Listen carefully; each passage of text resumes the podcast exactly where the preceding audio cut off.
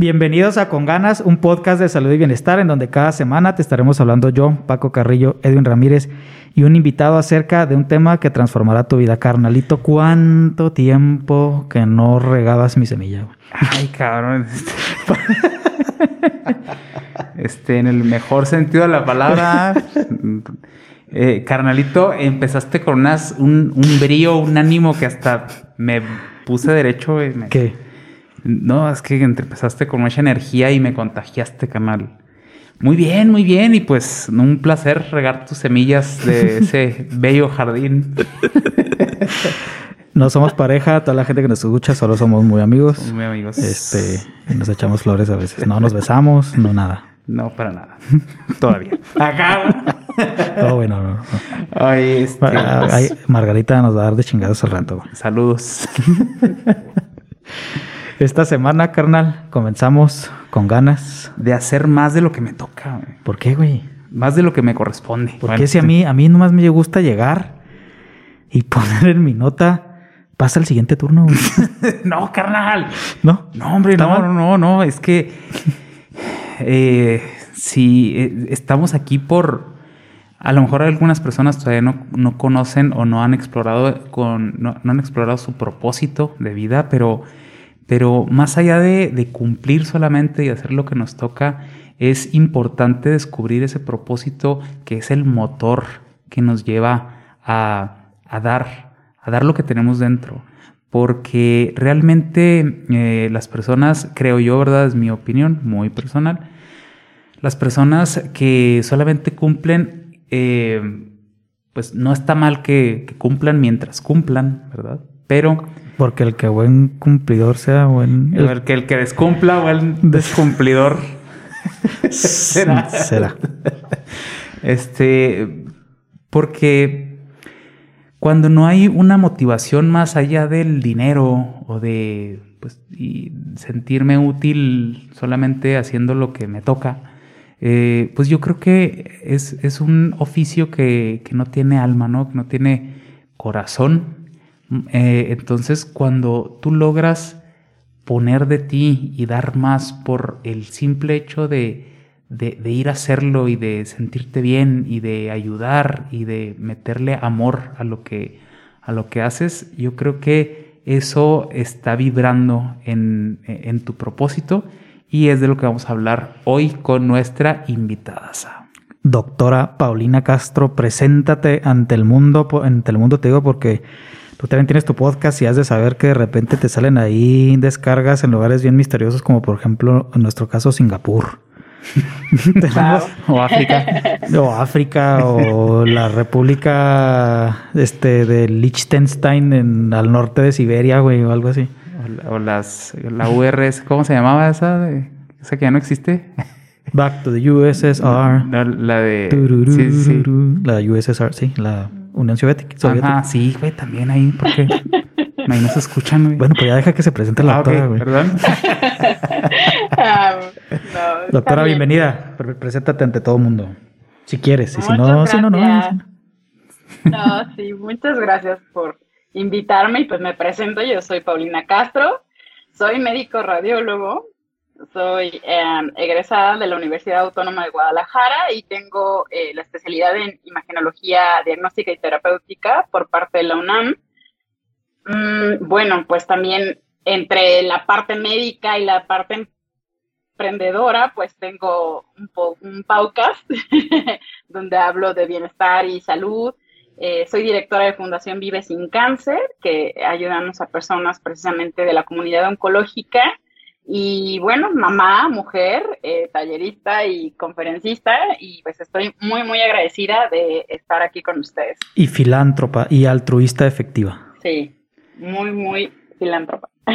Oye, Carolito, qué, qué raro que, o sea, qué coincidencia, ¿no? Que ella, su podcast sea de bienestar y salud. Y nosotros de salud y bienestar. Sí, güey, qué loco. Es como el, es como el Tetris, es como el Tetris, güey. Embona perfecto uno con el otro. Sí, tal En cual. bola, perfectísimo. Sí. Pues sin más. Perdón, perdón, antes, antes de, de Entonces, seguir- con más, con más. Con más. ¿Con más? Y seguimos. Este, ¿de dónde? De, o sea, bueno, obviamente tu podcast tiene un nombre muy, muy creativo, o sea, quedó así como si anillo al dedo, pero quedó al dedillo. Al dedillo. Al dedillo, este... De la manilla. de- ajá, del, Derechilla. Derechilla. del bracillo. Este, Per, per, perfectirijillo. Paco Flanders, güey. Este, Sí. ¿de dónde? ¿Cómo nace el, o sea, a quién se le ocurrió? ¿Cómo fue el, el, o sea, un día te levantaste y dijiste, ah, güey, ya sé cómo se va a llamar mi podcast? Porque evidentemente es, es tu nombre y tu apellido, Paucas. Paucast. Ajá. Fija- ni siquiera me había fijado que también es mi apellido, pero tienes toda la razón. Güey, cóbrale derechos de autor, güey. ya sé de dónde. ya, o sea, bueno, lo primero ya. eh, Ahora, ahora me. toda la razón. Ahora me interesa saber No. solo la primera parte, la segunda ya la descifré, ya la sugerí. Sí. Sí, la segunda era por la palabra podcast.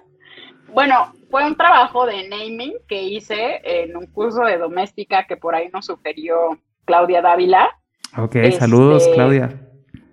Sí, súper abrazo a Clau que siempre nos está dando muchos tips. Gran persona, Y pues sí, me sumamente inteligente esa mujer, sin agraviar. Inteligente, proactiva y compartida, que es lo más padre. Sí, Saber sí. para servir, esta frase viene. Y este hice este naming que fue hacer una lista de 100 nombres cruzando lo que quería proyectar. Yo quería hablar de pues de salud y de bienestar y de estilo de vida, pero no estaba tan segura de, de mi línea editorial tampoco, que eso lo conocí después. Eh, soy experta en empezar al revés, pero bueno, este Serías- salió el nombre. ¿Serías buena en remo, doctora? Yo creo Ah, que sí, sí. Y- y, o sea, y luego eh, eh, cuando tiene un emprendimiento, primero empieza ganando dinero y luego ya después organiza todo lo demás. Sí. Entonces está chingón. de hecho sí. ¡Ah, la chingada!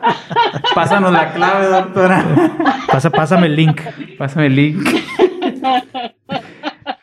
De hecho, este también es una recomendación del grupo de Pat, eso de que primero dale y ya después organiza los, lo de atrás. Pero bueno, hice esto de naming y cuando lo pongo en la comunidad de Pat para que voten, alguien sale con que Paucas y dije, wow, este, Este es. Solís si lo ubicas, Sí, claro, Saúl. Este, También saludos. Saúl Solís, él Es fue, él, es el, el- exacto, entonces él dijo Paucas y pues super ganó, Ah. Super ganó y así quedó el Paucas. Después ya tomé un curso con este Diego Barraza y pues ya también ya entendí qué temas no, para darle pues la, la línea editorial, pero así el nombre curiosito. Súper. No, hombre, está bello. Está bello. Ahora sí me dejas, güey. Ya, carnal, date. Ahora sí, sin más. Los dejamos con este su episodio número 38 con ganas. De hacer más de lo que me corresponde.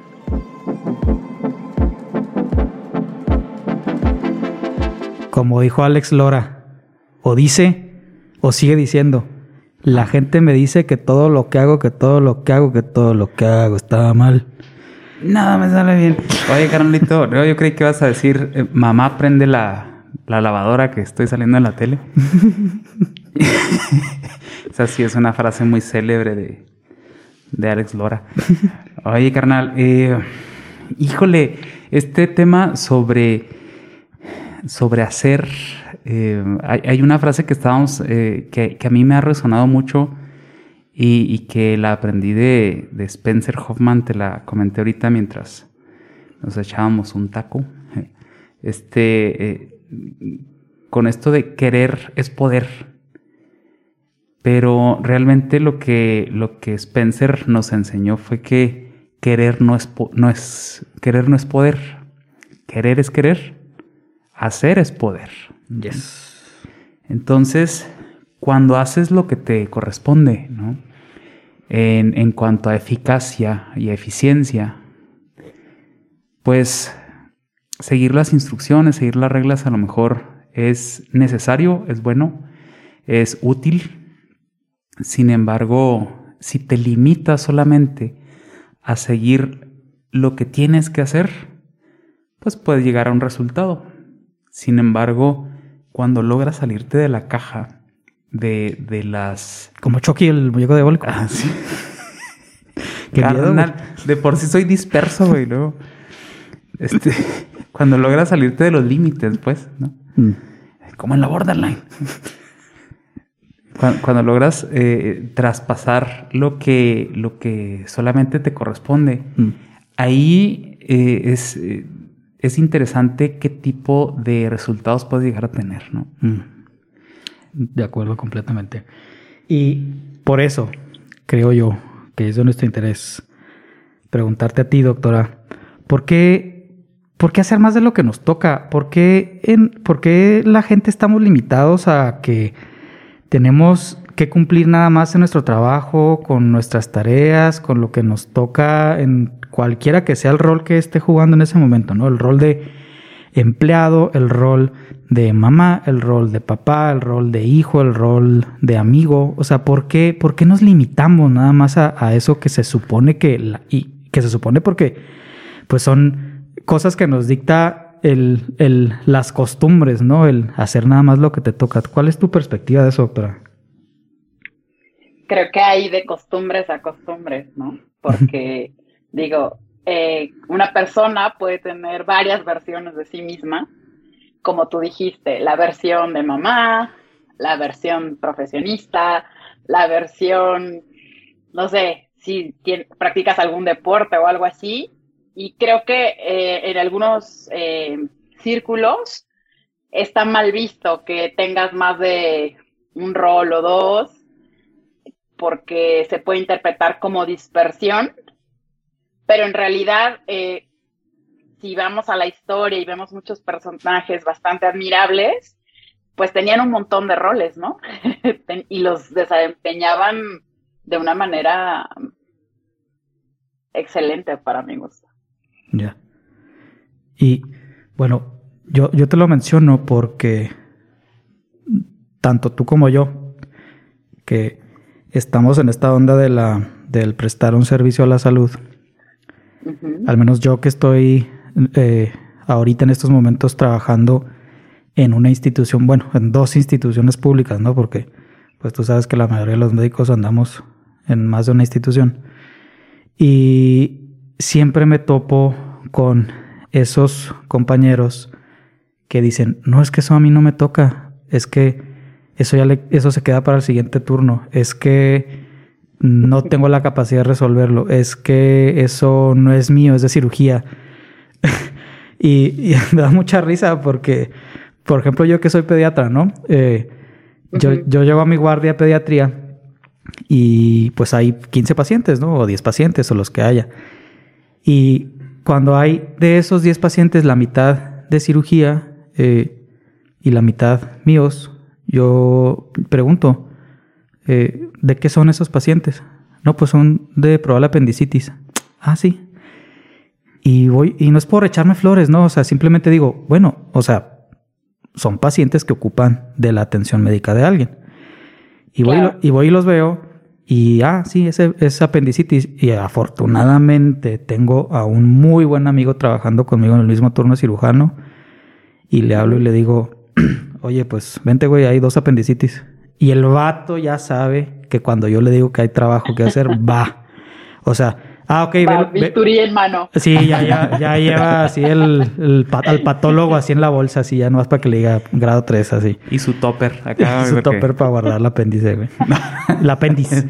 Entonces, entonces, eh, me da mucha risa a mí porque, en serio, lo ponen hasta en las notas. O sea, tiene el descaro la gente, a veces, no todos, pero algunos compañeros, de ponerlo en el expediente clínico, güey, y decir, pasa siguiente turno, güey. Y yo digo, ¿Qué, qué significa eso, carnal, para los que... me da hueva hacerlo, güey. Ah, su puta madre. La traducción, Sí, güey. ¿Sí o no, doctora? la verdad es que yo lo he visto muy desde afuera. O sea, mientras fui estudiante, sí estuve en instituciones. Ajá. Pero una vez que me tocó elegir mi práctica, elegí pura medicina privada, precisamente porque no puedo con eso. No, no puedo con eso. O sea, simplemente eh, soy proactiva. Para mí no existe. O sea, me peleo conmigo misma con la postergación. Entonces, topármela de frente me causa, este, iba a decir diarrea, entre otras cosas. Pero más que diarrea, te, te genera una disentería así. Un megacolon tóxico te genera así.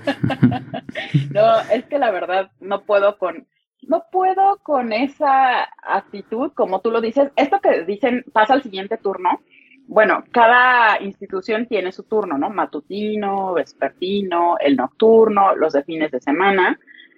Entonces, cuando se acaba el horario en que ya te vas, el decir pasa al siguiente turno es decir, pues ya no voy a hacer nada, ¿no? Así, güey. Eh, yo también he visto notas donde en consulta externa me tocó por una incapacidad eh, laboral, eh, donde literal escribieron ahí a mi mamá, que la fui a acompañar, que el turno fulano, ¿sabes? O sea, en la nota, lejos de hablar de su paciente, hablaban del turno al que le estaban ya tirando antes de que llegáramos. Y dices, wow, o sea, mm, de esto, esto no venía en mis libros, además. no, había clase de eso, güey. Sí, no había clase de no gestión. Había clase de esto. Gestión de la mente de los otros médicos nunca nos dieron esa clase. Sí, pero ah, esa fue materia en, mi, en, la mía, güey. En mi escuela de psicología ahí sí, la llevábamos. Sí. No, y creo que muchas cosas no vienen en los libros, eh, pero no sé, sí lo que veo que es muy distinto la medicina privada a la medicina pública y la medicina pública está muy burocratizada. A veces es más importante llenar notas o cumplir metas o cumplir, eh, no sé, cosas que son totalmente burocráticas antes de, como tú lo dices, pues sacar a tiempo una enfermedad o evitar una complicación. O el servir, simplemente la palabra servir, servirle a tu, a tu paciente y decir, yo sé resolver esto, déjalo resuelvo, ¿no? Yo no puedo con eso, tampoco puedo con la eh, carencia de insumos. O sea, que a mí me pagaran por ir a sentarme y no hacer nada porque no hay equipo o no sirve o este mantenimiento o así. Yo que soy radióloga, pues sí, a veces este, sé por compañeros que, que llega a suceder que meses no hay no sirve un transductor o no sirve el de rayos o el amasto. No se me ocurre em, que yo pueda con eso, pues no, no, puedo. Entonces, ¿tú, tú, ¿tú crees que gran parte de la razón eh, por la cual no, no, no hay gente que le interese hacer más de lo que le toca es porque estamos inmersos en un círculo vicioso de tener que cumplir con lo que nos piden y no saber priorizar las cosas? ¿O tú crees que es más bien, yo te puedo dar la perspectiva que yo tengo, ¿no? Mi perspectiva del por qué, por qué la gente no hace más de lo que le toca es por eh, gran parte entre muchas aristas que puede tener como, eh, como componentes esto, es para mí la falta de empatía. Claro, claro. La falta de empatía hacia la problemática que se te está poniendo enfrente, ¿no? O hacia la necesidad que tiene una persona que requiere de algo, ¿no?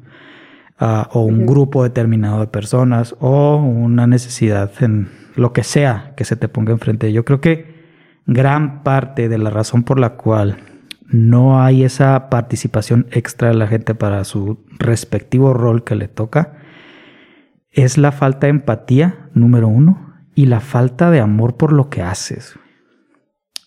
No sé, ¿qué piensas tú? Pues creo que es una actitud que se que carece de ciertos valores como lo es la empatía.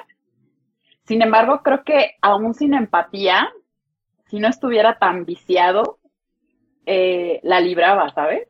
O sea, ya solo por responsabilidad de decir, eh, sí, sí me toca porque aquí estoy y lo sé resolver, ¿no? A mí me gustaba mucho en un lugar donde trabajé en Guadalajara, que era también eh, privado, había un letrerito en donde estaban las máquinas donde se imprimían las radiografías que decía, calidad es hacer lo que tienes que hacer cuando nadie te ve. Y se me quedó tan grabado porque ahí eh, gestionaban mucho procesos, calidad, calidad en el servicio. Eh, la verdad es un servicio de excelencia y se nota, se vive.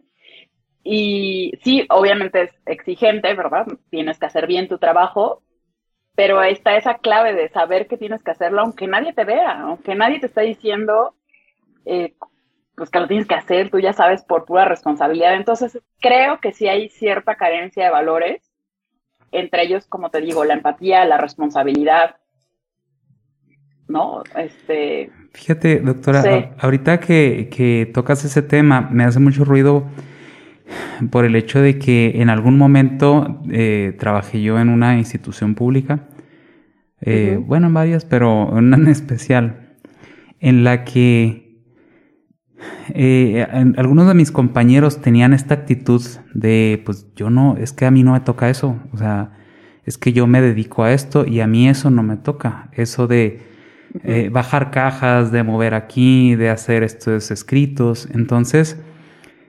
justamente hay una, bueno, para mí es mi interpretación, hay una falta de compromiso, de empatía y también de humildad, que aunque no te toque hacer eso que, hay que hacer, ya sea bajar una caja o ir a entregar una despensa o, hacer cualquier otra cosa, es una falta de, compromiso, ¿no? O sea, y de humildad. Entonces, eh, hay un lugar, bueno, hubo un lugar en el que, eh, en el que estuve trabajando. Eh, Carnalito, si me escuchas, si nos estás escuchando, tú sabes, tú sabes quién eres. Te quiero mucho, pero pues te voy a balconear. Te voy a balconear. Saludos. Entonces había, había como este, esta actitud, justamente como lo dices, doctora, de pues es que a mí eso no me toca y a mí me pagan por lo que sé, no por lo que hago. Cuando puta, o sea, en realidad eh, pues estás en una institución que se dedica a ayudar, porque éramos una institución pública. Y, tienes mucha razón cuando es, eh, es, es, muy diferente cuando es una institución o una organización privada, porque ahora lo veo de manera diferente, en la institución pública tienes el equipo que te tocó, o sea, tienes el, el equipo de personas que te tocó, que alguien más... Eh, seleccionó. seleccionó o que alguien más admitió, pero no los escogiste tú. Y cuando es una institución a lo mejor privada, eh, compartimos más los valores, compartimos eh, algo en común. A lo mejor, este, por ejemplo, en salud y bienestar, que Paco y yo pues nos conocimos y luego ahí fuimos eh, contactando con otras personas. Pero a eso va la pregunta siguiente. ¿Crees tú en tu, en tu eh, experiencia personal que a las instituciones les hace falta hacer más de lo que su trabajo les pide? ¿Cuál sería la diferencia si lo hicieran? Yo creo que les hace falta renovarse en general, eh, porque mm, desde los procesos, mira, te voy a decir cómo lo veo, eh, como dice el doc, estamos hechos para pensar como doctores porque nos quieren casillar solo como médicos, ¿no? Pero la verdad es que las capacidades y habilidades pueden superar a eso. Y si tú te pones a analizarlo desde un punto de vista, por ejemplo, como empresa, o sea, o como institución tal cual, si tú mejoras los procesos, mejoras la administración de esos recursos, eh, tienen excelentes, ¿cómo se llama? Cuando incentivos económicos para, bueno, excelentes porque no existen mucho en la medicina privada, pero, pero por eso los de excelentes, pero finalmente si tú al empleado también lo haces ver que es reemplazable, o sea, porque esa es la vida real, debería de ser así, o sea, si no cumples con las expectativas del perfil, si no te superas, si no le echas ganas, si no te capacitas, pues, perdón, pero pudiera que alguien lo pueda hacer mejor que tú o igual que tú y entonces el servicio se brinde mejor. Creo que hace falta mucho refrescarlo, verlo así, o sea, como esa calidad en el servicio que vaya acompañada de una reestructuración a nivel epidemiología para recabación de los datos, por ejemplo. A mí, yo no sé si a ustedes les pase o yo soy muy anormal, pero me da, ya no, ya no diarrea, me da prurito. me da comezón, me da comezón en el cuerpo. Ah, Cuando voy a hacer un trámite burocrático, o sea, un trámite, llámese vacunarme, lo que sea, y me pidan copias.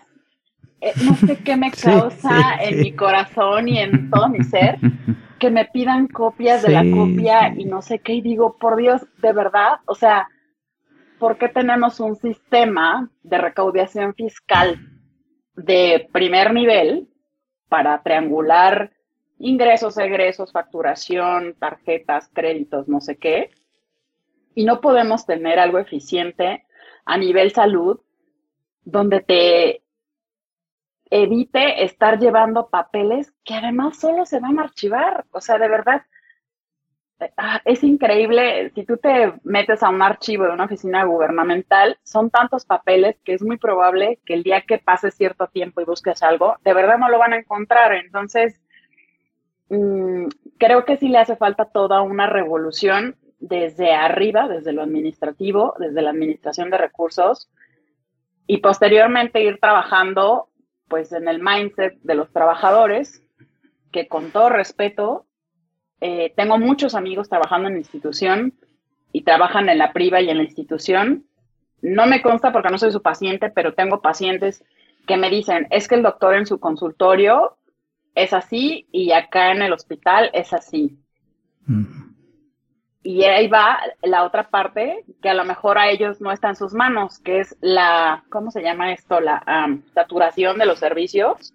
Creo que es muy difícil que estés de buen humor o que quieras dar tu 100% en el número de minutos que tienes por paciente. No, no, se puede. La saturación de esos servicios, este, no te da chance del cómo está, cómo sigue su hermana o sea, no se van a acordar de la hermana porque son un montón de pacientes, aunque lo pusieran en tus notas, está complicado por el tiempo.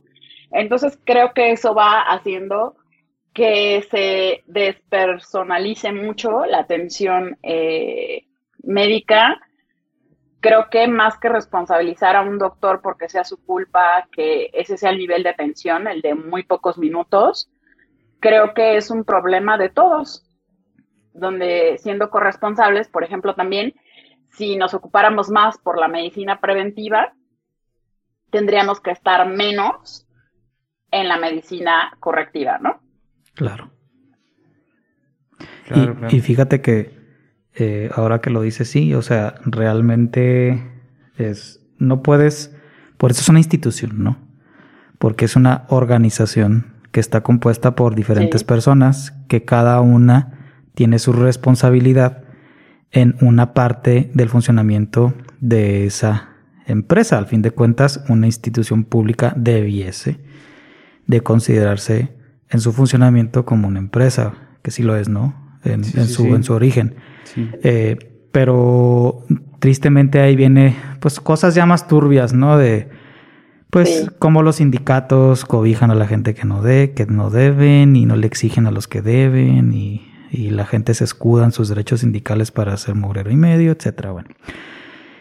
culturalmente entre sindicatos y corrupción, ahí son creo que dos males para la institución pública, en, no solo en salud. Sí, y, realmente el origen, a mi punto de vista, la idea que con la cual se creó el sindicato no es una mala idea.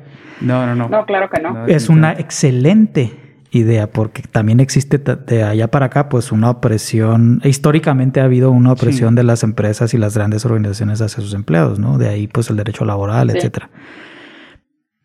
Pero somos muy cabrones y nos agarramos de nuestros derechos sindicales, güey, para no cumplir con lo que se supone que debiese de cumplir, güey. Y eso está muy cabrón. Y si lo traspolas a la parte, en la práctica privada, que yo también me desenvuelvo, no tanto porque aquí en Camargo no, no hay tanta la posibilidad, bueno, al menos yo no la he tomado, uh, sí hay, pero no como yo quisiera, ¿no? Entonces no he tomado yo tanto el camino de la práctica privada, sí tengo mi consultorio y todo, sí voy y recibo cesáreas y partos, Este, pero también en el lado privado, no sé qué punto de vista tengas tú, doctora, este, cuando se trata de, de, la, de la iniciativa privada, también sea el mismo fenómeno, el mismo fenómeno de, ah, ¿por qué a mí? Si al que le toca es a aquel, a mí por qué me exiges y el que le toca es a aquel y, y a mí no me, a mí, a mí póngame a hacer lo que me, para lo que me contrata. A mí no me ponga a hacer las cosas que a mí no me tocan.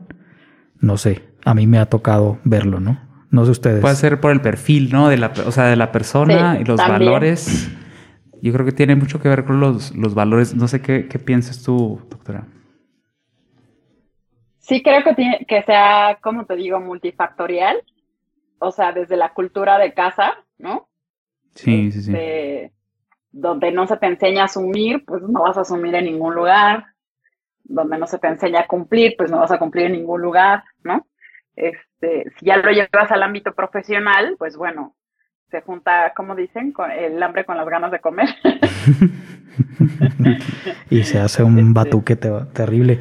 Oye, y entonces, ¿qué valores conducen tu vida, doctora, para, para ayudar en tu trabajo? Sé que tienes una fundación, ya no lo, no lo platicaste en la introducción.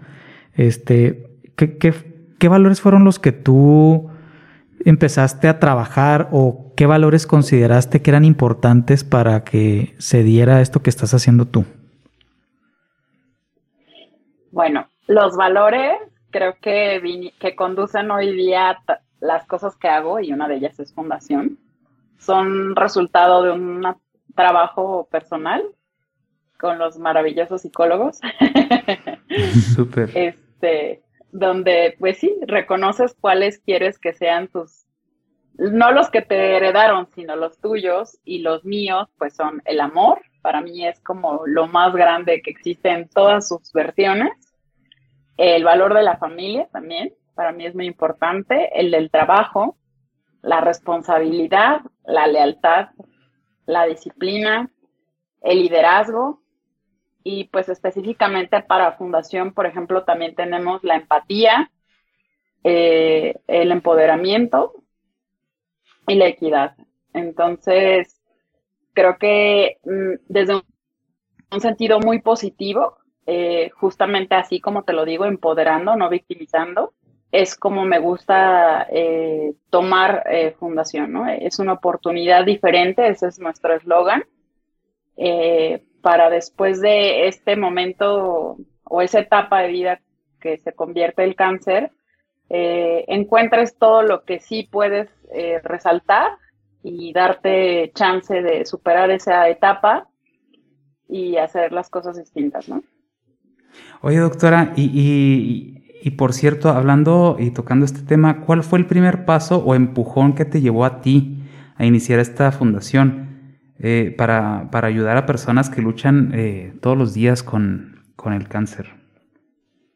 ¿Cuál fue ese momento así de epifanía que dijiste, yo tengo que hacer esto? Ya tenía tiempo que yo quería hacer una fundación. Siempre me ha gustado servir, o sea, desde chiquita. Eh, le llevo a mi hermano siete años y él se acuerda perfecto que era mi mandadero en el hospital porque yo quería resolver todos los problemas de la gente cuando era estudiante, no solo los médicos. Entonces, este, mi hermano me ayudaba mucho a, llevar cosas de mi casa para allá. Este, fui madurando eso, no puedo eh, salvar el mundo. Pero pues ya de una forma más madura, sí dije, quiero una fundación primero intenté como hacer cosas en, sumarme a otros proyectos, incluso como invitar a o, sumarme a algo gubernamental, porque yo veía que había acciones, pero nunca se dio y qué bueno que no se dio porque eso me llevó a mi parte aguas. De pronto creí en mí, en lo que tenía sembrado en mi cabeza y elegí, em, más allá de un pensamiento, ejecutarlo. La palabra ejecución después de un eh, no sé si llamarle congreso, curso, curso en, en, en, Veracruz con, con Aarón Benítez, entra esta palabra así taladrada en mi cerebro de ejecutar. Regresé así de voy a lanzar mi primer proyecto y si funciona, sigo. Y fue el Trenzatón. Ese fue el primer proyecto donde eh, reunimos trenzas y las convertimos en pelucas para entregarlas a, pacientes oncológicos.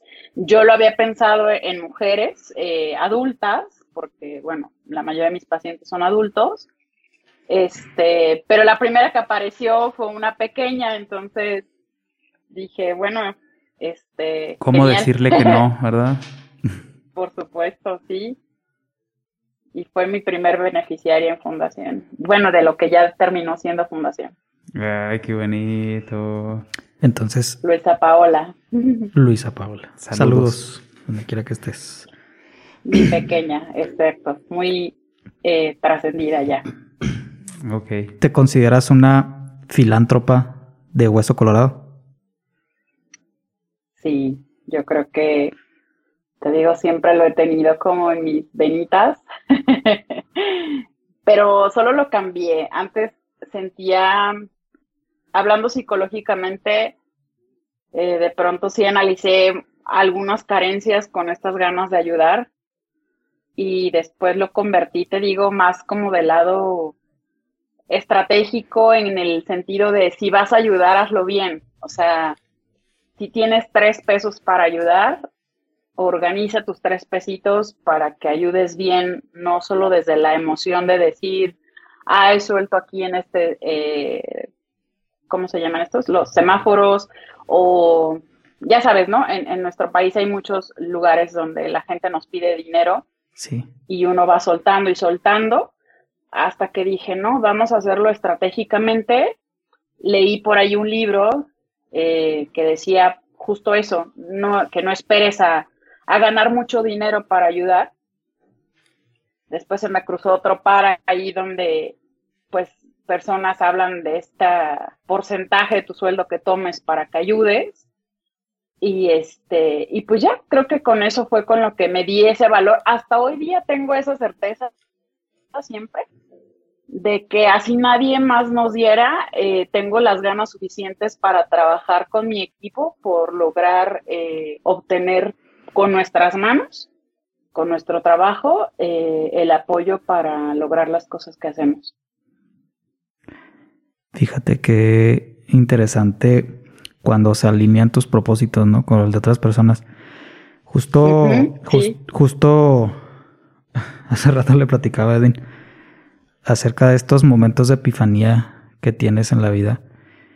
Y le estaba platicando que yo he tenido hasta el día de hoy dos momentos. El primer momento que tuve eh, epifánico en mi vida fue cuando conocí a mi, a mi ahora prometida, Margarita. Saludos. Que de vez en cuando eh, participa aquí con nosotros, una persona muy interesante. Y eh, espero que algún día la se conozcan. Yo estoy seguro que sí. Sí, sí, sí. Y, eh, y eh, el otro momento en el cual tuve esa epifanía, y, me, refiero a epifanía en el sentido de que las cosas que tenía yo en mente como anhelos se estaban volviendo realidad, ¿no? Ah, dándole mi definición a la, al, independientemente de lo que diga la Real Academia de la Lengua Española, ¿no? Eh, y el segundo momento fue... Cuando, me conociste a mí, claro que sí, gracias, carnal. El, volteate, cabrón, volteate. Me imaginé, me imaginé que era la segunda. el, sentimiento es mutuo, carnal, gracias. Sí, no, y, y si somos objetivos, sí, güey. vas a hacer llorar, carnal. No, no, y, no, y no tanto porque sea Edwin. O sea, Edwin es excelente persona. No mames. O sea, carnal, tienes mi amor como amigo, güey. Igualmente, carnal. Y, y eh, eh, no, no, tan, no por el hecho de haber conocido a Edwin, sino lo que significó el, en, mi vida empezar a hacer clic con un propósito mayor a mi propia existencia. Y, el propósito que era, que es, eh, mayor que mi existencia es el propósito que tenemos Edwin y yo, que es ayudar a la gente a ser libres y ser felices. ¿no? Salud y bienestar nació de, de esas pláticas de cochera que teníamos Edwin y yo en las noches cuando terminábamos nuestra consulta porque hubo... Escuchó muy de doble sentido, carnal, pero estábamos en donde estacionas tu auto. Ahí, este... De garage. Pláticas de garage. Pláticas de garage. Este, sí, porque acá en Chihuahua el término cochera se puede malinterpretar, ¿verdad? Entonces, eh, eh, no vamos a entrar en detalles sucios, doctora, no. Me rehuso. Entonces, eh, esas noches, esas pláticas de garage nos llevaban a meditar acerca de muchas cosas y digamos que eh, Edwin trajo a mi vida esa, esa, no la trajo, la semilla yo ya la traía, pero vamos a decirlo así. Él le echó agüita para que sacara la primera ramita. La regué, carnal, como siempre. la regaste bien duro y bien intenso. Gracias, carnal. De ahí en adelante hemos tenido participaciones en diferentes cosas que no nos han salido, tanto ni él conmigo ni, ni yo por mi cuenta. Eh, hemos estado ahí tocando puertas con un chorro de cosas y creo que, eh, pero, pero hemos sido fuertes y constantes con nuestro propósito que supera a nuestra propia existencia, que es ese. Y esos han sido mis dos momentos de epifanía en los cuales yo, yo, yo me di cuenta que estaba alineando mi existencia con lo que verdaderamente estoy buscando yo de la vida, ¿no? Eh, a lo que voy con todo esto, doctora, es que eh, las epifanías son realizables cuando, como dijo la Madre Teresa de Calcuta, yo que soy católico, ah, dijo la Madre Teresa de Calcuta, el que no vive para servir no sirve para vivir. Entonces, eh, yo creo que el, darle esa, esa orientación, eh, justo hoy, fíjate, perdón que, me, que, monopolice la palabra, eh, justo hoy venía escuchando un podcast. podcast, dale. Sí, eso, chingate, eso. Tú date y, y en, en, embárrate, Kylo. Este, es por eso me gusta tener un podcast, güey. Sí, sí, que me escuchen. Sí, que me escuchen. Siempre quise que me escucharan. Siempre tuve esa necesidad patológica de ser escuchado cuando yo quería. Gracias, doctora. Entonces, eh, escuchaba un episodio el día de hoy del podcast de Sam Harris que se llama Making Sense. Este, para mí ese güey es un, un filósofo filántropo muy cabrón. No, no habías mencionado ese podcast aquí. No, es la primera vez que lo menciono en 37 capítulos. De hecho, casi siempre cuando hablamos, hablamos, por ahí sale a, colación algún tema de él. Y hoy eh, escuché un término que me hizo mucho ruido, que se llama el altruismo efectivo. No sé si has escuchado de él. No entrevista el día, en este, en este episodio entrevista un vato que se llama Sam Bankman. Sam, eh, tocayo de Sam, eh, es un vato que se dedica a las criptomonedas. Pero según Forbes, es el vato que más lana ha hecho antes de los 30 años en la historia de la humanidad. Entonces, es, pero él tiene una filosofía bien cabrona de vida, güey. Él, así como nosotros, tenía desde muy joven la necesidad de ayudar de una forma u otra a la sociedad, güey. Porque él dice que eh, él cree que uno de los grandes problemas de la sociedad es que hay un desinterés por los problemas bien profundo, un, desinterés bien profundo por los problemas de los demás, que yo creo que las redes sociales, en vez de venirnos a ayudar a, construir, nos ha ayudado a construir en muchos, en muchos aspectos pero también ha venido a deconstruir, porque algunas personas las han usado mal, hay que decirlo como es. Eh, eh, yo creo que han venido a construir la sociedad eh, que se maneja en el egocentrismo. Y, él dice que hay una, una, una, una falta de, de empatía por los problemas que tiene la sociedad y él quiere combatirlas. Entonces, él quiere hacer dinero y hace dinero para donar el 95% de sus ganancias. Oye, ¿será este cabrón? Es el de el del medio de arriba. Ah, no sé, güey, pero debe serlo porque porque pues sí, debe serlo. es el, el, el, billonario, más generoso, según lo que me muestra Edwin ahí en las redes.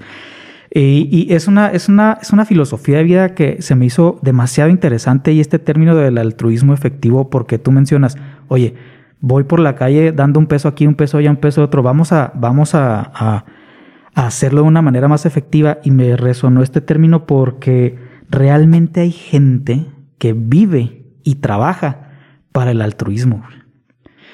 Sí. Y, y, y, y son... Hace- Dime, dime. Ay, no, perdón.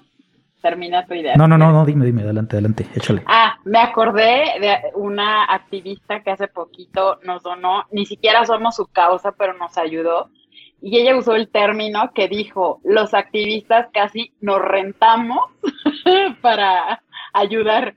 Y sí es cierto, o sea, es muy real. Quien trae esa, ese motorcito, esa, como dijiste tú, esa semillita, eh, pues no es más que se dé y muchas veces yo también he trabajado para otras causas, vas conociendo gente que está en la misma sintonía y, y es hermoso eso porque pues te vas echando la mano y creo que está muy padre y yo aprecio mucho a los psicólogos justo porque creo que se trata, a lo mejor cada quien le pone un nombre distinto, me hiciste recordar otro autor que es Jai, bueno, termi- ya no te dejé terminar tu idea. No, no, no, no, ya. podcast. Mi, mi idea era muy redundante, tú date.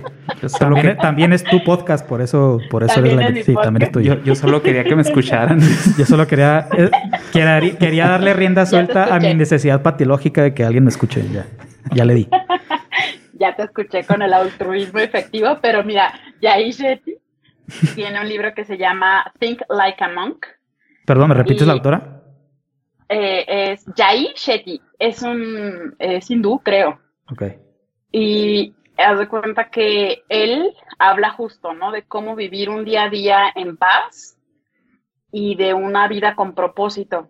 Y dentro de su vida con propósito, pues es el, el servicio. O sea, él da por entendido que el humano debe servir para encontrar incluso su propia paz. Eh, creo que todos debemos encontrar primero nuestro propósito, como por ejemplo tú, ¿no? Dices, bueno, me encontré con Edwin, este, tuvimos nuestra epifanía y estamos hablando, trascendiendo a través de ayudar a la gente con lo que platican y con lo que lo hacen de una manera muy digerible y todo. Creo que así sí todos vamos trabajando y no sé si les ha pasado a ustedes, como dices, mm, encuentras un propósito y le das y de pronto te surge otro. Sí. Claro, claro. A ti te ha surgido eso en más de una ocasión, carnal. Sí, güey, sí, sí. Porque lo has platicado conmigo. Gracias, carnal, gracias que lo mencionas. Oye, doctora, y justamente este, abordando esto, ah, eh, cuando, bueno, en, en la experiencia que he tenido como, como psicólogo, me toca escuchar muchísimas historias diariamente. Y mi propósito, bueno, una de mis tareas más que nada, es encontrar el, el origen de, o los, los múltiples orígenes de, los, de, de la problemática de la persona que tengo enfrente. Y muchas veces me encuentro con que el origen o, eh, de, de la afectación emocional ni siquiera tiene que ver con alguna, este, bueno, palabras más, palabras menos, a veces tiene un origen, eh, mm, digamos, necesita una despensa. O sea, la persona necesita asegurar estabilidad en su alimentación, necesita un, este, un trabajo, necesita ciertas cosas que, que a lo mejor yo como terapeuta no se lo puedo dar con terapia. O sea, ¿cómo le quitas el hambre? O sea, ¿cómo, cómo pues sí, ¿cómo le quito el hambre a una persona con terapia? Pues no se puede, o sea. Entonces, No. me ha, lle- me ha llevado también, tanto en instituciones públicas o privadas, a buscar eso que la persona necesita, ¿no? Y, y, este, a lo mejor no se lo voy a dar yo, pero lo puedo gestionar. Y de aquí se desprende la, la otra pregunta que te quiero hacer. Ah, ¿Qué acciones has tomado tú para incidir favorablemente en la vida de esas personas que tú atiendes y que lo necesitan? Porque me hace mucho ruido esto de, o sea, estábamos checando tu, tu página, te estábamos stalkeando, doctora. Y, y- Porque aquí estoqueamos a mucha gente. así es. Soy stalkeable. Ajá. Entonces veíamos que, o sea, híjole, la doctora es radióloga, pero tiene una fundación, pero eh, hace, este, tiene por ahí, eh, trabajan psicólogos de la mano con ella y luego eh, tiene información súper padre, Y luego tiene un podcast. O sea, ¿qué, Y luego es mamá, güey. Y luego es mamá. No mames. Y, y luego es la Power Ranger rosa. Y así, o sea.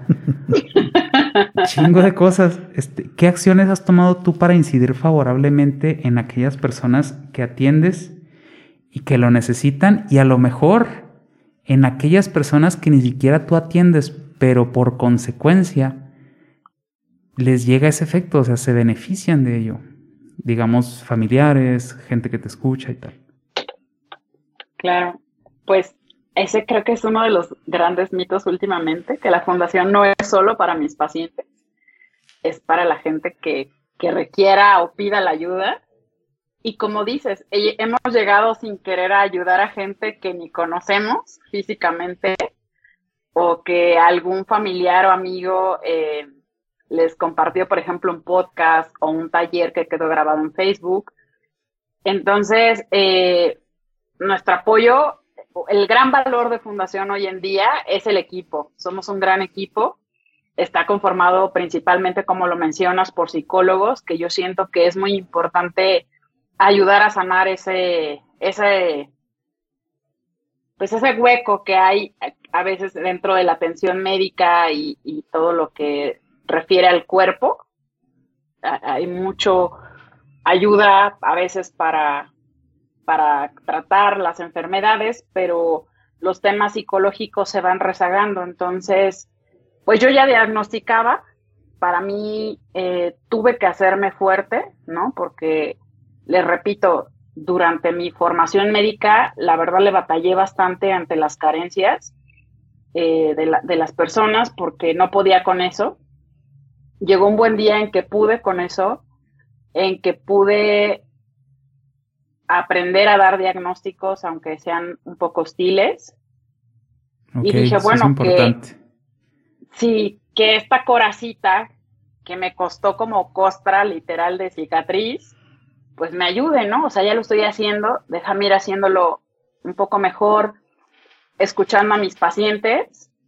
Notaba que a veces iban como en diferentes etapas, pero las preguntas eran muy similares, ¿no? Entonces a veces ya me adelantaba poquitito a calmar cierta ansiedad que se repetía y tengo muy buena memoria. Entonces dije, ¿qué pasaría si hacemos? Y aparte yo lo empecé al revés, la verdad es que esto no es nada nuevo, ya existe, o sea, en muchas áreas y en muchas fundaciones, pero así fue mi experiencia. Dije, ¿qué pasaría si la experiencia de estas personas le ayuda a quienes van empezando el camino, ¿no? Le platico a una mamá del colegio que es psicóloga, le explico mi idea y me dijo, sí, se llama grupo apoyo grupal. Y yo, ah, ok. ¿Podemos hacer eso? Un grupo apoyo. sí, le dije, ¿podemos hacer eso? ¿Te late? Y me dijo, sí. Y entonces empezamos con las sesiones grupales de apoyo psicológico y ya de ahí se empezó a integrar gente, de ahí empezaron, en ese entonces yo daba clases de desarrollo humano, eh, se agregó un alumno de ahí, ese alumno invitó, donde él, él también daba como servicio en, otro, en otra fundación, eh, invitó a una chica de ahí, esa chica invitó a su maestra y esa maestra a su amiga, y así se fue sumando.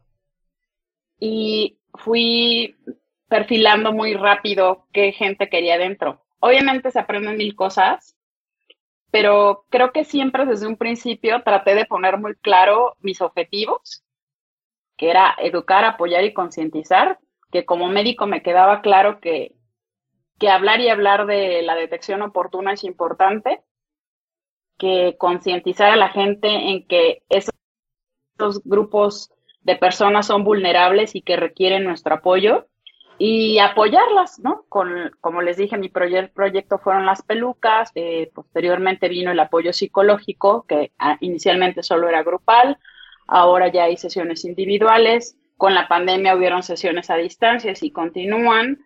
Eh, ahorita llevamos un prototipo muy sencillo, muy artesanal de prótesis externa para pacientes con cáncer de mama. Y hemos probado algunos proyectitos por ahí de, eh, de tipo uh, ocupacional o, o, o, ¿cómo se dice cuando es eh, como de actividad? Recreativo, recreativo. Mm. Con los niños también llegamos a tener unos talleres de arte antes de la pandemia y con ellos casi todo el trabajo es recreativo, ¿no? Pero bueno, a grandes rasgos esto es lo que, lo que tratamos de hacer, pero te digo, siempre desde un enfoque ayudado con, con Yunuen, la psicóloga Yunuen, le mando un abrazo gigante por haberse trepado al barco y siempre ayudarme a, a crear un medio que no los victimice. Ah, yo veía otras fundaciones donde siempre era sacar la peor foto del niño. Sí, ay, sí, que para aquí que mira diera la lástima gente. y sí, donen. El teletón, por decir algo. El teletón. Sí, videos interminables de la tragedia. Les digo algo, sí existe la tragedia, ustedes lo saben. Claro. Sí pero- existen las historias desgarradoras, pero me enfoco en ayudarles a buscar ese rayito de luz del que nos vamos a agarrar, ¿sabes? Ujú. O sea, de- del que les voy a hacer que así como yo creo en mí, crean en ellos, crean que es una etapa temporal que va a pasar y que aprendan a vivir ahora distinto después de esa oportunidad. Para mí es una nueva oportunidad y este y bueno el podcast es, es parte de, enseñar a, a que nos demos esas nuevas oportunidades de crear mejores versiones de nosotros mismos eh, la mejor versión, como decimos, de mamá, de doctora, una versión eh, pues más saludable, más responsable de tu autocuidado, de irte a revisar, ¿no? Entonces, a la- suena un poquito utópico, pero en las así hubiera ayudado a dos personas nada más, creo que estaría contenta. Y pues la verdad es que ya han sido más y estoy bastante satisfecha. El equipo está súper, ha ido rolando, obviamente es un voluntariado, pero siempre he buscado gente muy empática y muy auténtica con su, sus ganas de apoyar.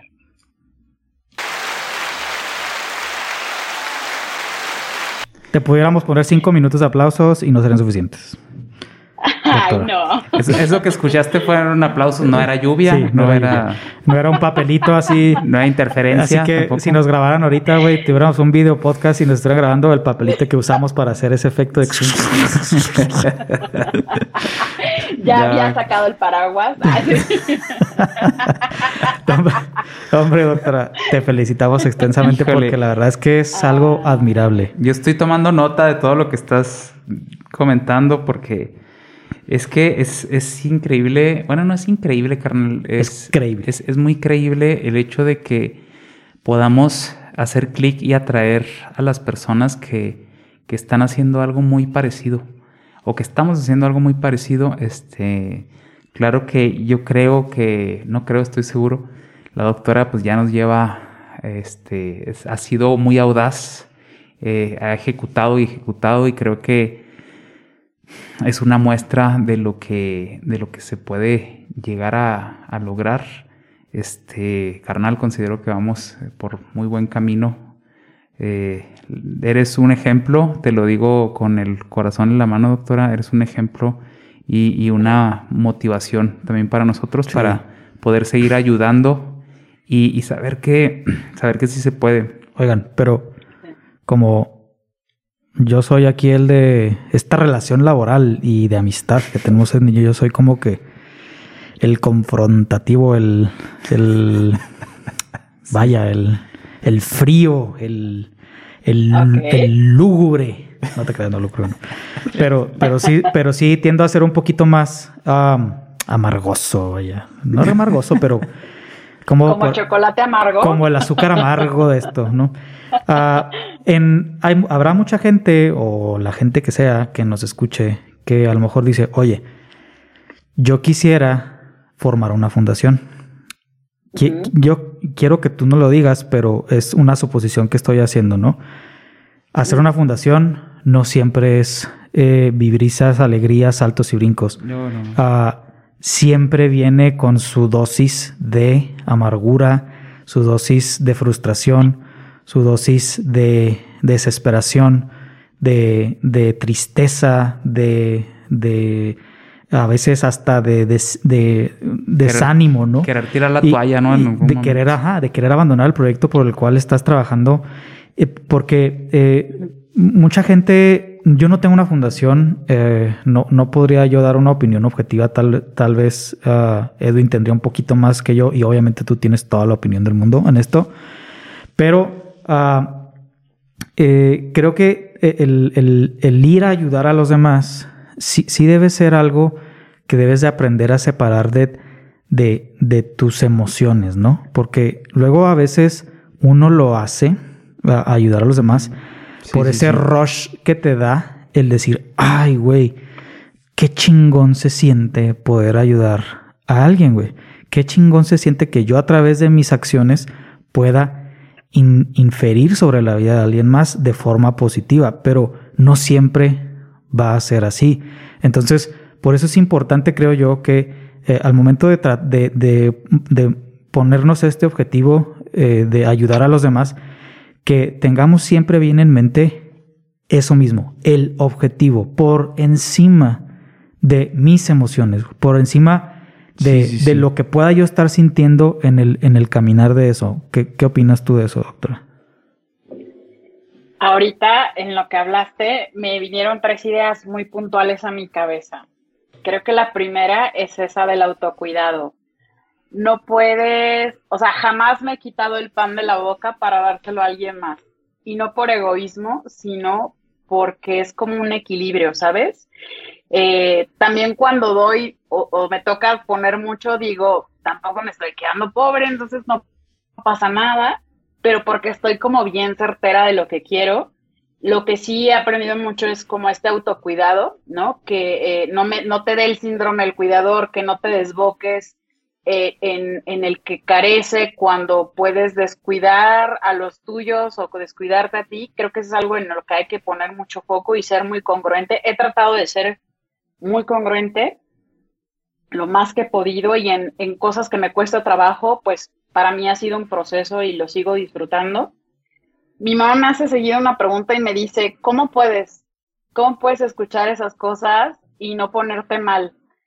creo que mi respuesta siempre ha sido con mi mamá. Las dos veces que le ha tocado escuchar a alguien, porque la invito a algún, la invito poquito porque ella trabaja mucho y así, pero este, una vez le invité a un desayuno con las señoras que les hicimos del 14 de febrero y le tocó escuchar algunas cosas y salió, después me contó mi papá que salió en un mar de lágrimas porque le dio mucha tristeza como escuchar lo que escuchó, lo que vive la gente y me dijo, ¿cómo puedes? ¿Cómo puedes con esto? ¿Cómo puedes ser fuerte? Y, así dije, ma, para mí fueron años, como yo te dije, se me hizo una costrita.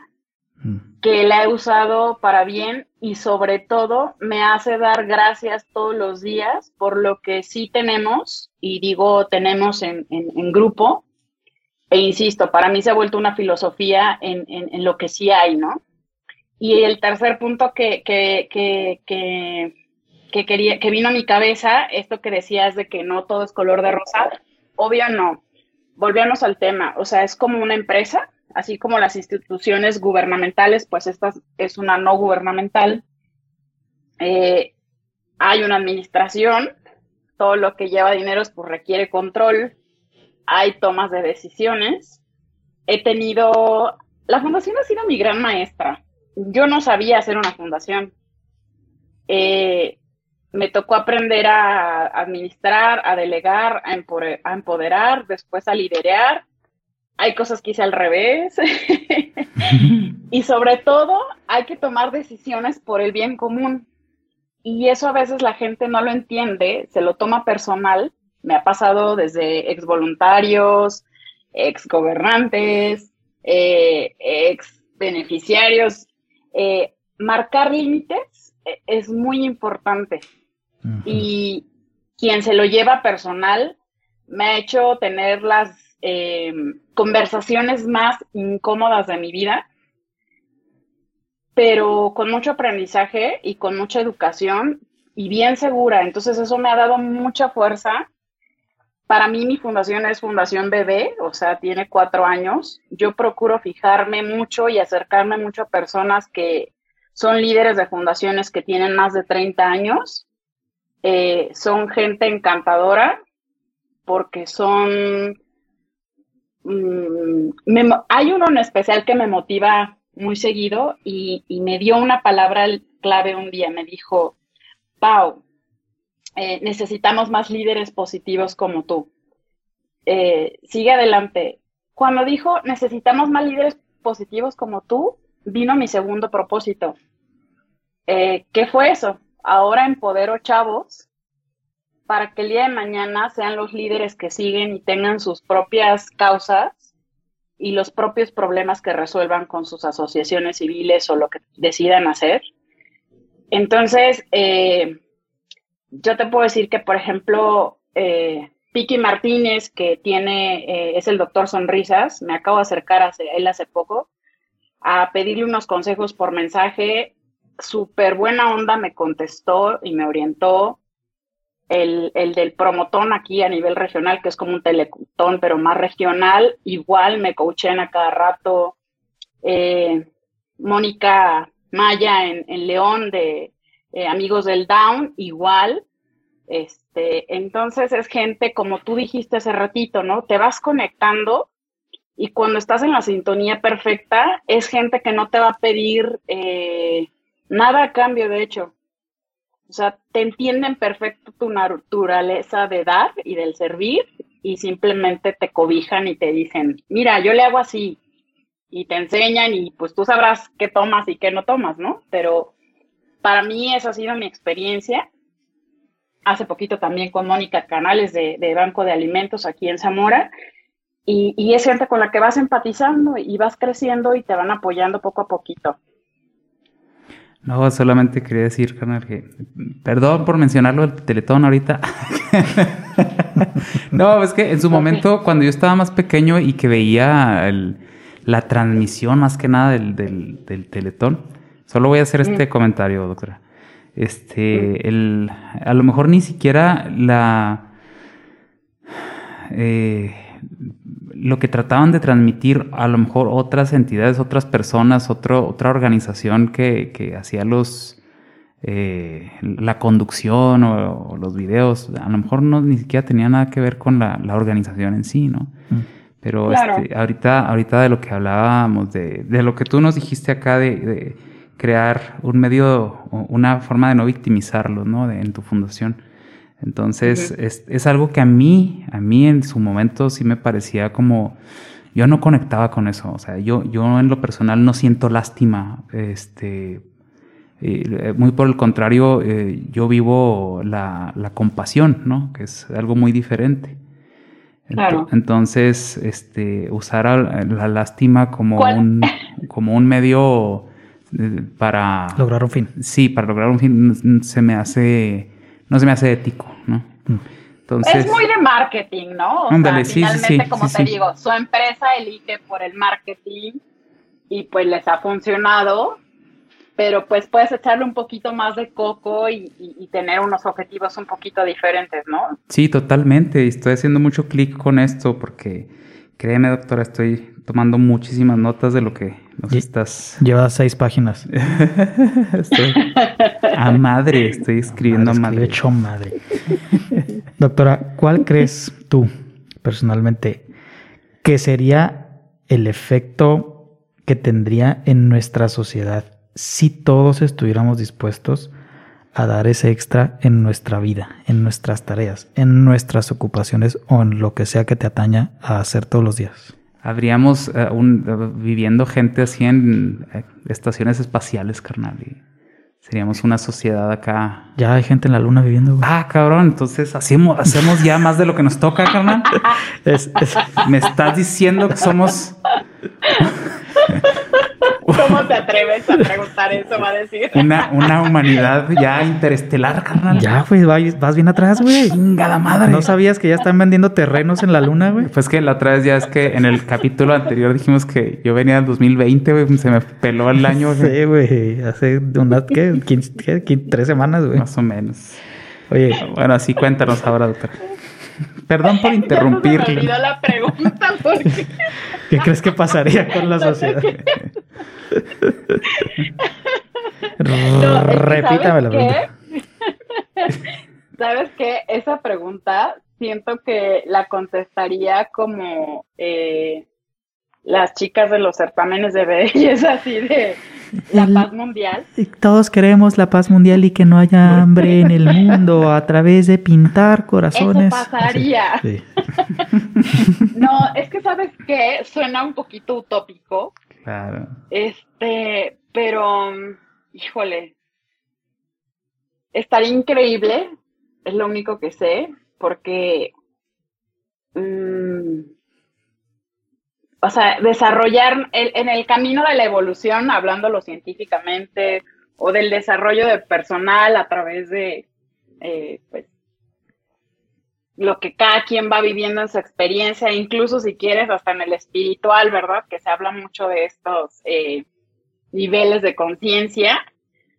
Si le haces un match de todo eso, eh, para mí sería la paz mundial, porque cada quien haría lo que le toca sin estar jorobando al de al lado, ¿no? O sea, cada quien eh, se responsabilizaría de su persona y de su crecimiento personal y de las cosas que tiene que proveerse. Cada quien tendría la confianza en, en su ser de que todo va a estar bien ¿no? O sea, para mí eso sería como la paz mundial. En otro contexto, a lo mejor un poco más social, me recuerdo un poquito a lo que decíamos de eh, eh, el libro de hipoteca social. No, no se los decía a usted, se los dije a alguien más. ¿cuándo, nos, habló de ese libro? nos acabamos de conocer, doctora. perdón, perdón. Eh, estamos grabando la intro. Doctora, ¿cómo te...? Ah, dale, dale. No, pero es que yo también me pasé poquito. No el 2020, solo hace unos días. ¿Hipoteca qué dices? Social. Social. Hipoteca social, ajá, de David Noel Ramírez Padilla, donde él se expone como un sistema tal cual eh, de cómo todos pagar socialmente em, en este servir y en este hacer lo que nos toca, si lo hiciéramos incluso, te digo, solo a nivel personal, pues seríamos la mejor versión de nosotros mismos en todos sentidos, ¿no? Eh, ese libro tiene esta fase de saber para servir y, mucho de eso es precisamente porque eh, a veces no es que tengas que dar dinero, sino incluso puedes solo compartir tus conocimientos y eso ya puede ser un servicio, ¿no? puedes compartir lo más valioso que tienes, que es tu tiempo, y eso ya es eh, hacer servicio. Entonces, mm, no sé si eso contesta un poco mi pregunta o la hice muy extensa, pero digo la pregunta.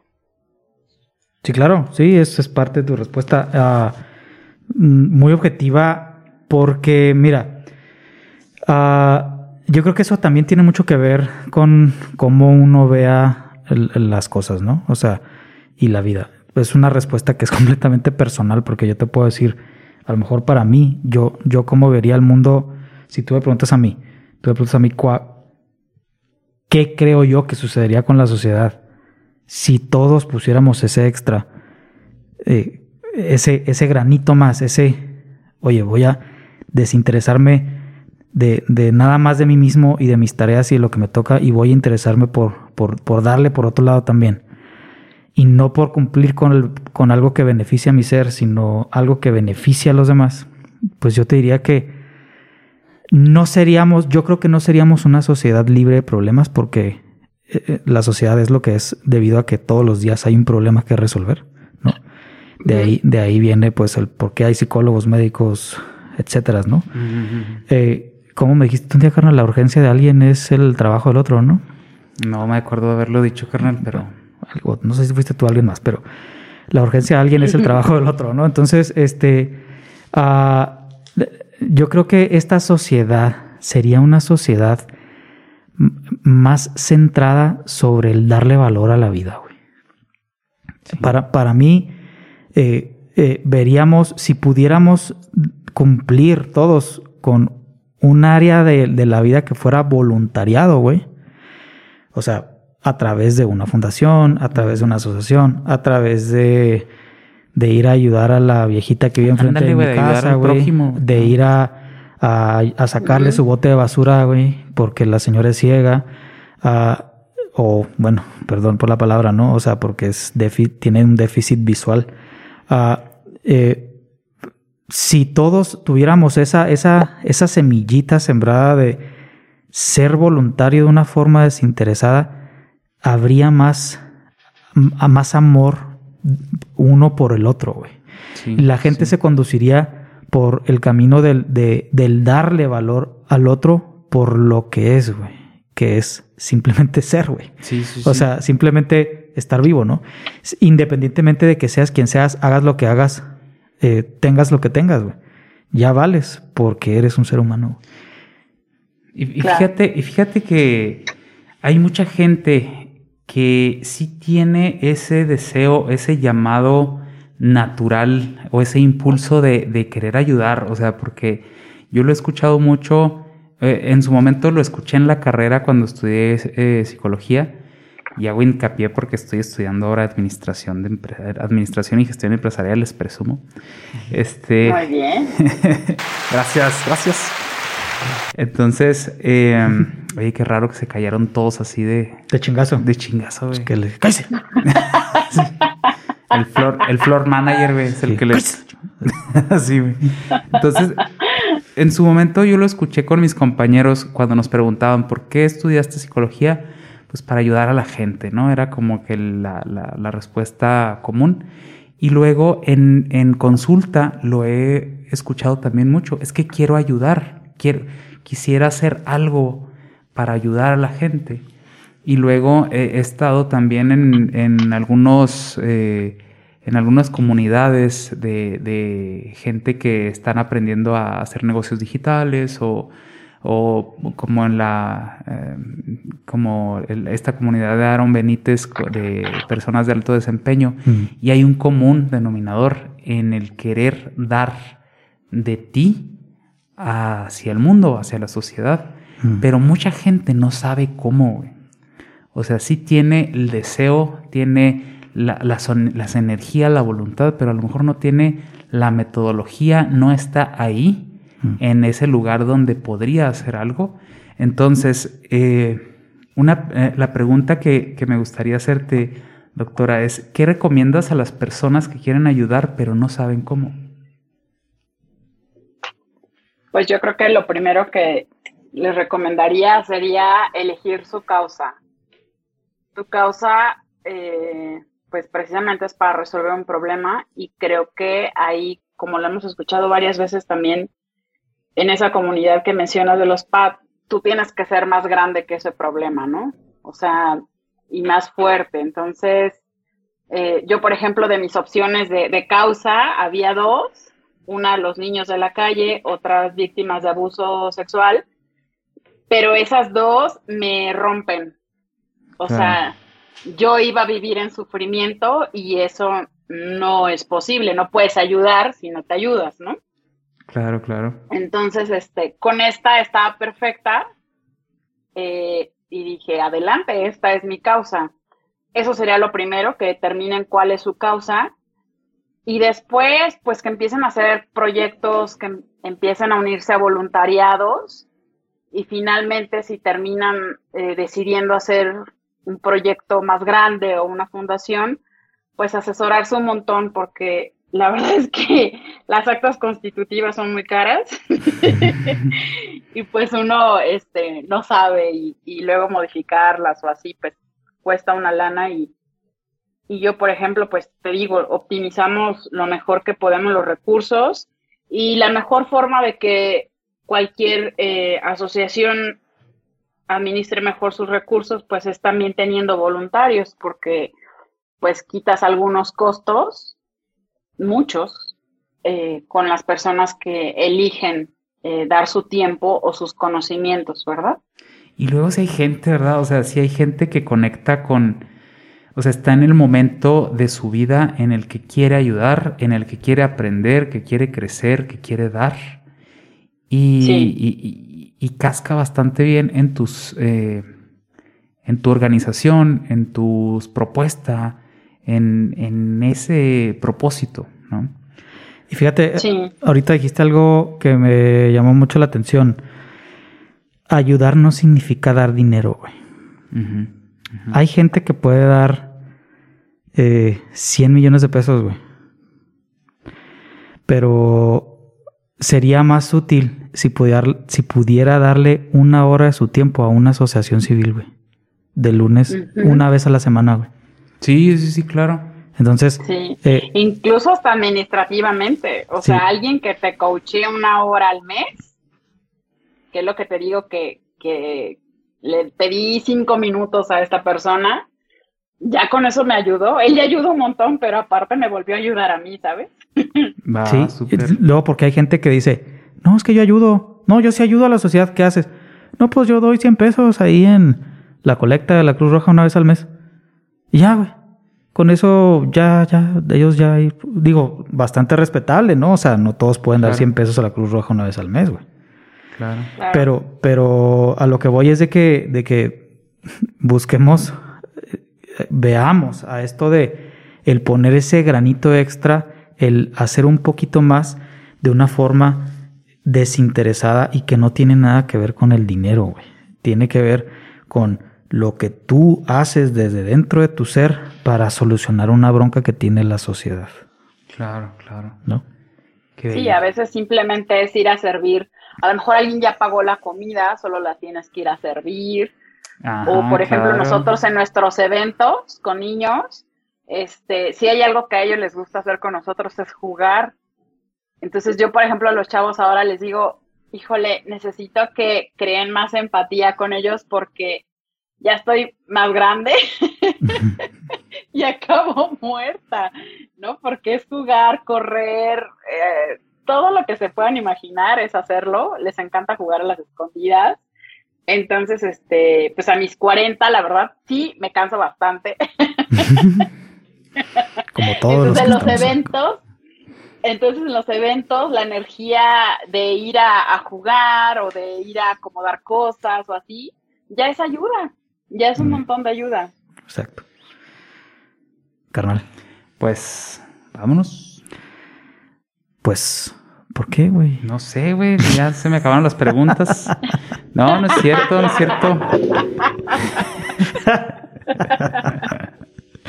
Vámonos, porque es viernes. No, es sábado, güey. Sábado. Vámonos, doctora.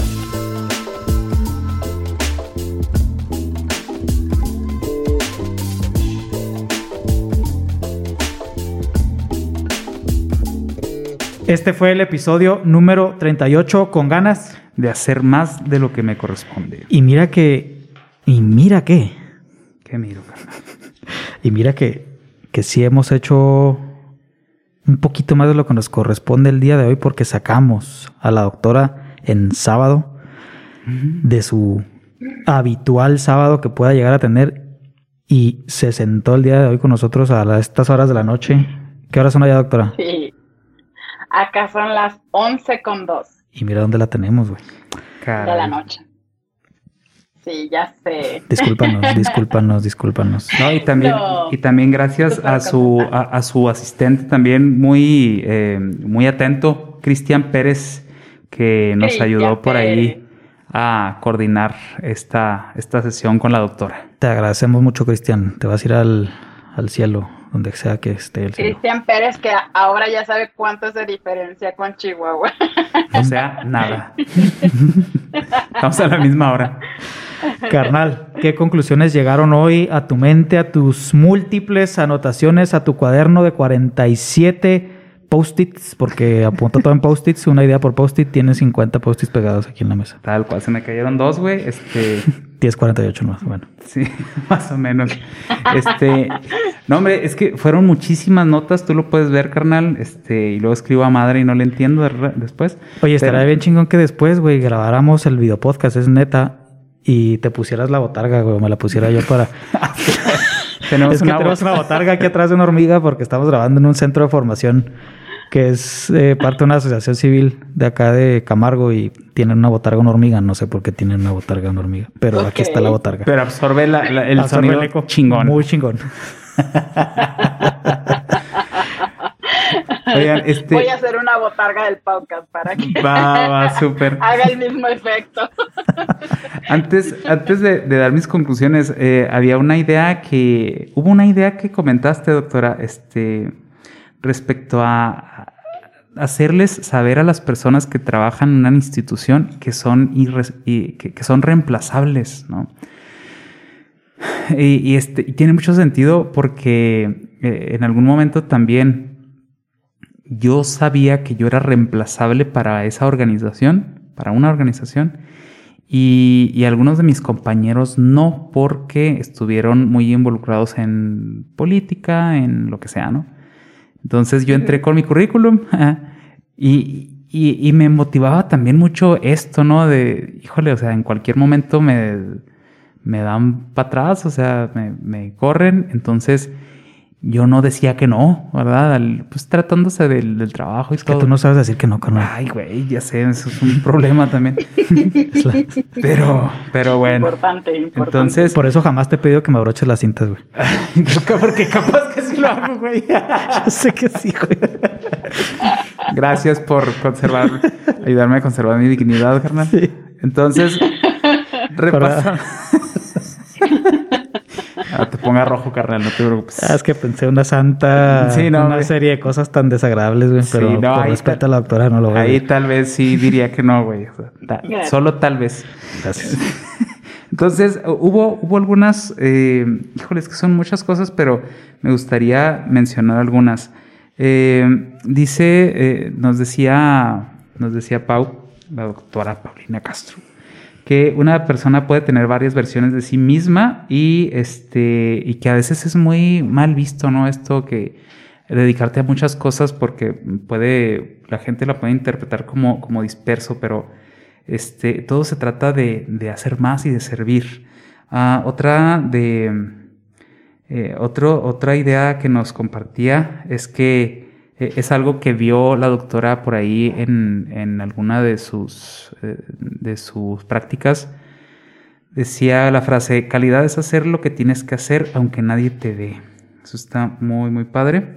Y luego em, había otra que decía por acá, ¿cómo hizo ruido en su, en su cabeza después de este congreso en, o de esta reunión en Veracruz? Ejecución fue una, de, fue una palabra clave para comenzar a darle eh, marcha a esos, proyectos personales. Ah, nos hablaba también de cómo los valores conducen las cosas que, ella hace y entre ellos pues la fundación y, sus, sus valores son el amor, eh, la familia, el trabajo, la lealtad, la disciplina, el liderazgo y la responsabilidad. Y ella basa mucho también el empoderamiento en, su fundación, más allá de la victimización, cómo poder empoderarse y, este como un factor favorable y positivo. ¿Algo ibas a decir, carnal? No. Ah, ok. Solo hice como que cara de que iba a decir algo, pero era para sacarte de pedo. Ah, muy bien, gracias, carnal. Este, mi, déficit de atención te lo agradece. Juego con él. ah, otra cosa, eh, si vas a ayudar, hazlo bien eh, organizado, eh, ah, organiza tus recursos y, hazlo estratégicamente, ¿no? En hablar de, que la, eh, de que si tienes al menos tres pesos para ayudar, pues no es a lope, o sea, no es a lo pendejo, es um, haciéndolo bien. Así lo dijo textualmente la doctora. No ayudes a lo pendejo. Ni a los pendejos también. también los pendejos a veces se ocupan ayuda, güey. También. Pero te da menos ganas. Eso puede ser una fundación. Ándale. ayuda, ayuda al OSPE. Ajá. ayuda al OSPE. Unidos por los OSPE. Unidos por los OSPE. Qué por los OSPE. Eh, nos hizo, este, nos hizo unas recomendaciones de algunos libros, algunos autores. Uno de ellos es altruismo. Ah, no, ese, ese no, nos lo. Lo dije yo. Eh, sí, ¿verdad? Altruismo efectivo, este concepto de Sam Backman. Eh, eh, los autores que nos comentó la, doctora fue de Jai Shaeti con su libro Link like, Think Like a Monk. Um, por acá tengo otro que es Hipoteca Social de David Noel Ramírez Padilla. Saber para servir. Muy interesante. y sí, otro por acá que nos dijiste, doctora, que ya se me perdió, pero pues ya concluyendo, es que te digo, son un chingo y, estoy, estoy bastante, eh, pues no sé, anonadado. Anonadado. Pero tú personalmente, ¿qué concluyes? Híjole, espérate, carnal, es que son tantas cosas que... Mira, yo concluyo, carnal, qué bueno que lo preguntas, no se me ha ocurrido dar mi opinión. Este, yo creo que eh, ayudar, más que ser un arte, eh, bueno, lo que vuelve un arte, eh, la ayuda es la metodología y el amor, o sea, la, la influencia y, el, y, la... ¿Cómo se dice cuando juntas dos cosas, la mimetización, la, la, implementación. Cuando, cuando el amor y, el, y las, las ganas y el impulso y, y, todo este, toda esta energía eh, que yace dentro de ti, tus valores y, todo lo que eres, se mimetiza con el método, puedes estar seguro que puedes ayudar de una manera efectiva. Y ese es, eh, bueno, puedes estar al menos más seguro mm. de que estás ayudando de una manera efectiva y que esa ayuda puede trascender y que puede tocar corazones y puede inspirar a que otras personas eh, se unan a este propósito, que, que, al menos que al menos que lo difundan, güey, y están ayudando, mm. que al menos lo promuevan o que puedan eh, inspirar a otros, yo creo que es, es, una gran ayuda. Entonces, eso, de eso se trata, hacer más, o sea, hacer más implica eh, poder tocar corazones y que aunque realmente sea una lucha a veces anónima, eh, esto trascienda y que, y, que pueda hacer la diferencia en la vida de muchas personas. Qué bello, carnal. Doctora Paulina Castro, ¿con qué te vas? ¿Con qué nos dejas? ¿Con qué ya no vas a volver o con qué vas a volver? esto que mencionas eh, es muy importante porque dijiste la lucha anónima. Hay gente que hace cosas increíbles y lo hace anónimo. Y hay quienes se preguntan ambas cosas, ¿por qué no lo dices? Y hay quienes se preguntan, ¿por qué dices todo lo que haces? Creo que tu razón debe estar bien certera, como, como lo dijimos hace rato, porque para mí es importante que la gente que nos apoya vea en qué se traduce su apoyo y porque también es una forma de que, como dijiste, que gente se inspire a ver que las cosas buenas también suceden, pero hay que hacerlas, ¿no?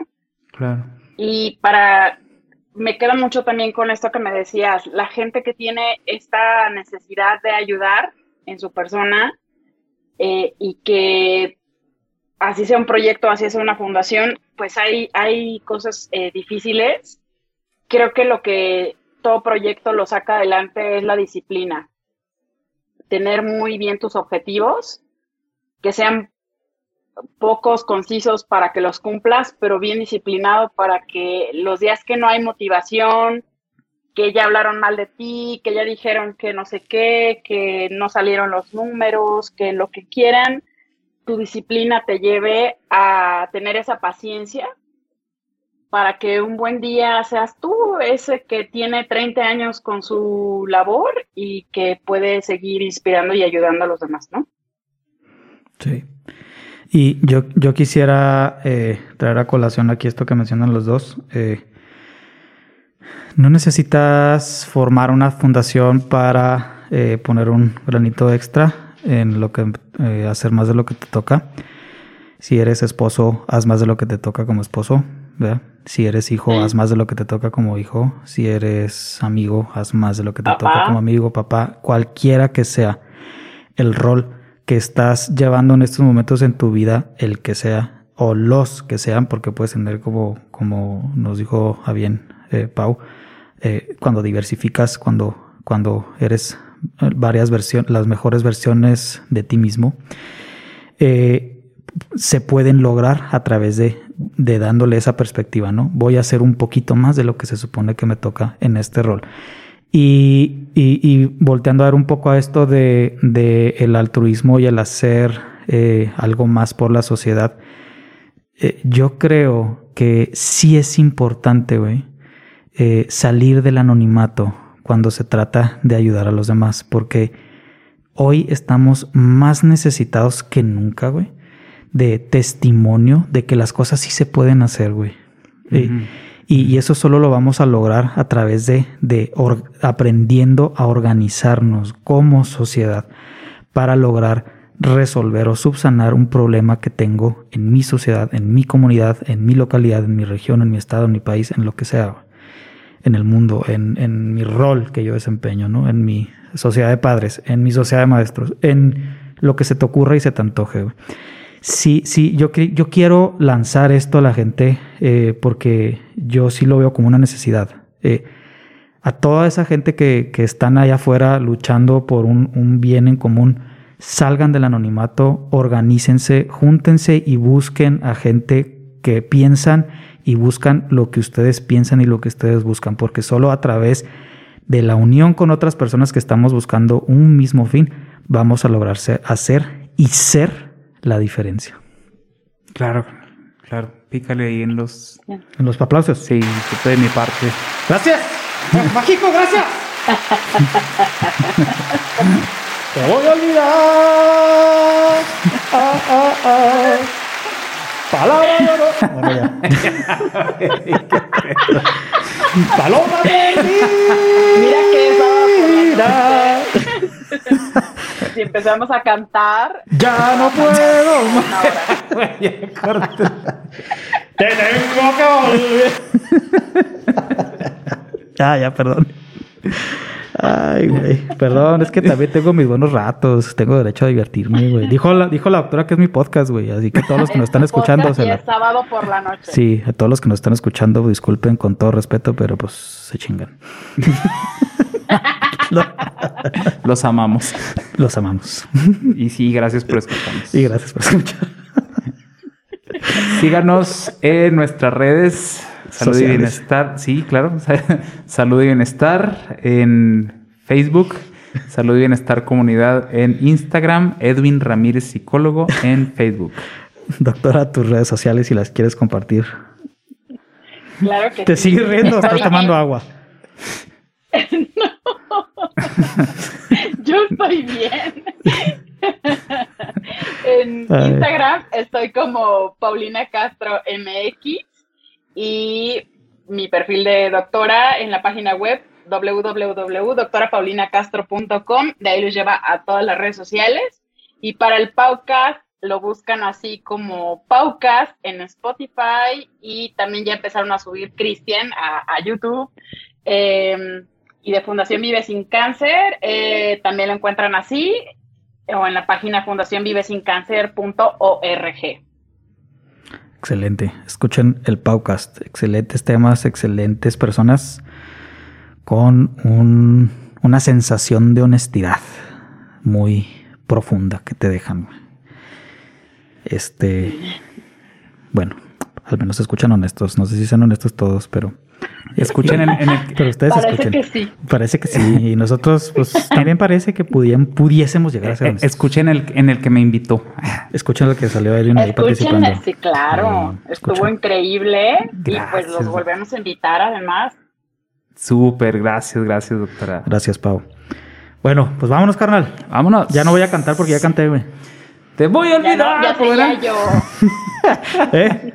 ¿Qué? Ya seguía yo, qué malo. Ah. ¿Ibas a cantar? Discúlpame, te robé el estrellato. Cuando, cuando estamos en tu podcast, tú cantas. Cuando estemos en mi podcast, yo voy a cantar. Eso te iba a decir. Cuando estemos en mi podcast, yo voy a cantar. Voy a abrir una nueva, una nueva sección. Canta con el invitado. Canta con el pau, invitado, pau invitado. Pau invitado. Vámonos, carnal. Vámonos.